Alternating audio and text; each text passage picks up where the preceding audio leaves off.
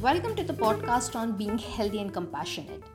This podcast series is completely dedicated on how to keep yourself physically and mentally fit during coronavirus pandemic.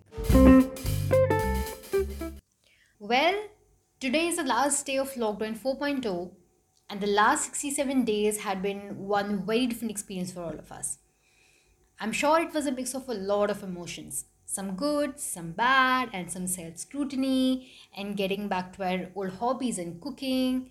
Actually, a lot of cooking for a lot of us. To me personally, it felt like my childhood summer break was back again. I got a chance to spend a lot of uninterrupted time with my family, and as you can guess, I enjoyed it thoroughly.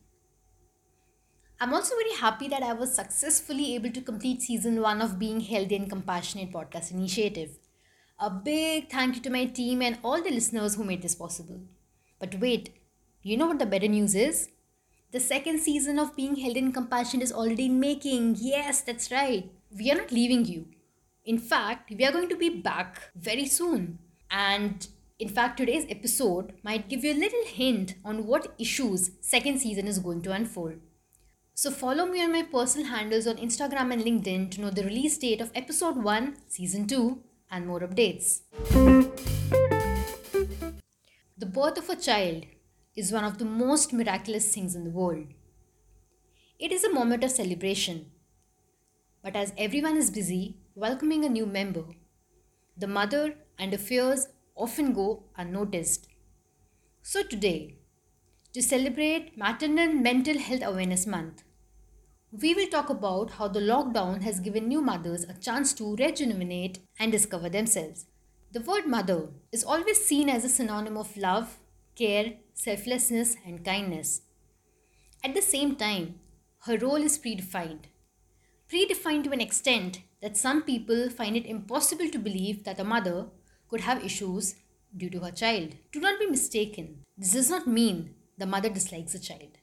But it is high time that we realize and acknowledge that new motherhood brings turmoil of emotions for the mother. According to World Health Organization, 10% of pregnant women and 13% of women who have just given birth experience a mental disorder, primarily postpartum depression.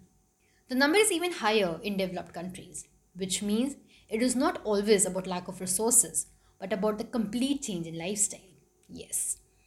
This lockdown was a challenging time for all of us, but more challenging for pregnant women. According to ITV, a lot of online platforms have come forward to help ease anxiety and mental health during these testing times. They conducted question and answer sessions on a regular basis to provide pregnant women a platform where they know they're being heard without any fear of judgment. This further helps them to identify myths surrounding the coronavirus.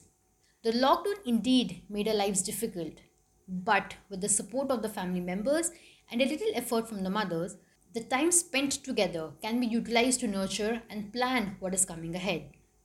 The major things that leads to postpartum depression is physical change in the body and sleep deprivation, of course. This lockdown gave new mothers enough time to focus on themselves and get back into healthy shape and space. It has allowed them to take their time to heal. New mothers do not have to rush back to work or have to deal with societal norms of beauty, as of now at least. This lockdown gave new mothers ample time to bond with the newborn, as postpartum depression can sometimes be caused due to fear of not being able to share a motherly bond with the child. With all these efforts made by the mother during the lockdown, the family members can also do their bit by making an effort to show the mother that her life matters by sharing her responsibilities making sure she gets enough sleep, helping her with the chores, or simply by asking her if she's okay. And even if she says she is, by doing little things to keep her optimistic. It must be worrisome to bring a new life in a world full of uncertainties. But let us take this time to live in the moment and not worry what tomorrow might bring for us. Just like the good times, the hard times shall also pass as we enter in a world full of renewed energies and hope. Thank you all for being our dedicated listeners for season 1. I really hope to see you as part of our journey again in season 2. Thank you for tuning into this episode, guys. If you want more of it, please subscribe to my channel on iTunes, Spotify, Gaana.com, or any other podcast platforms that you know. For more queries, please send an email at beingheco, H-E-C-O, at gmail.com. Please note that the content telecasted on this channel has been gathered from various sources on the internet. I'm not an expert in the health domain, but only aims at spreading positivity.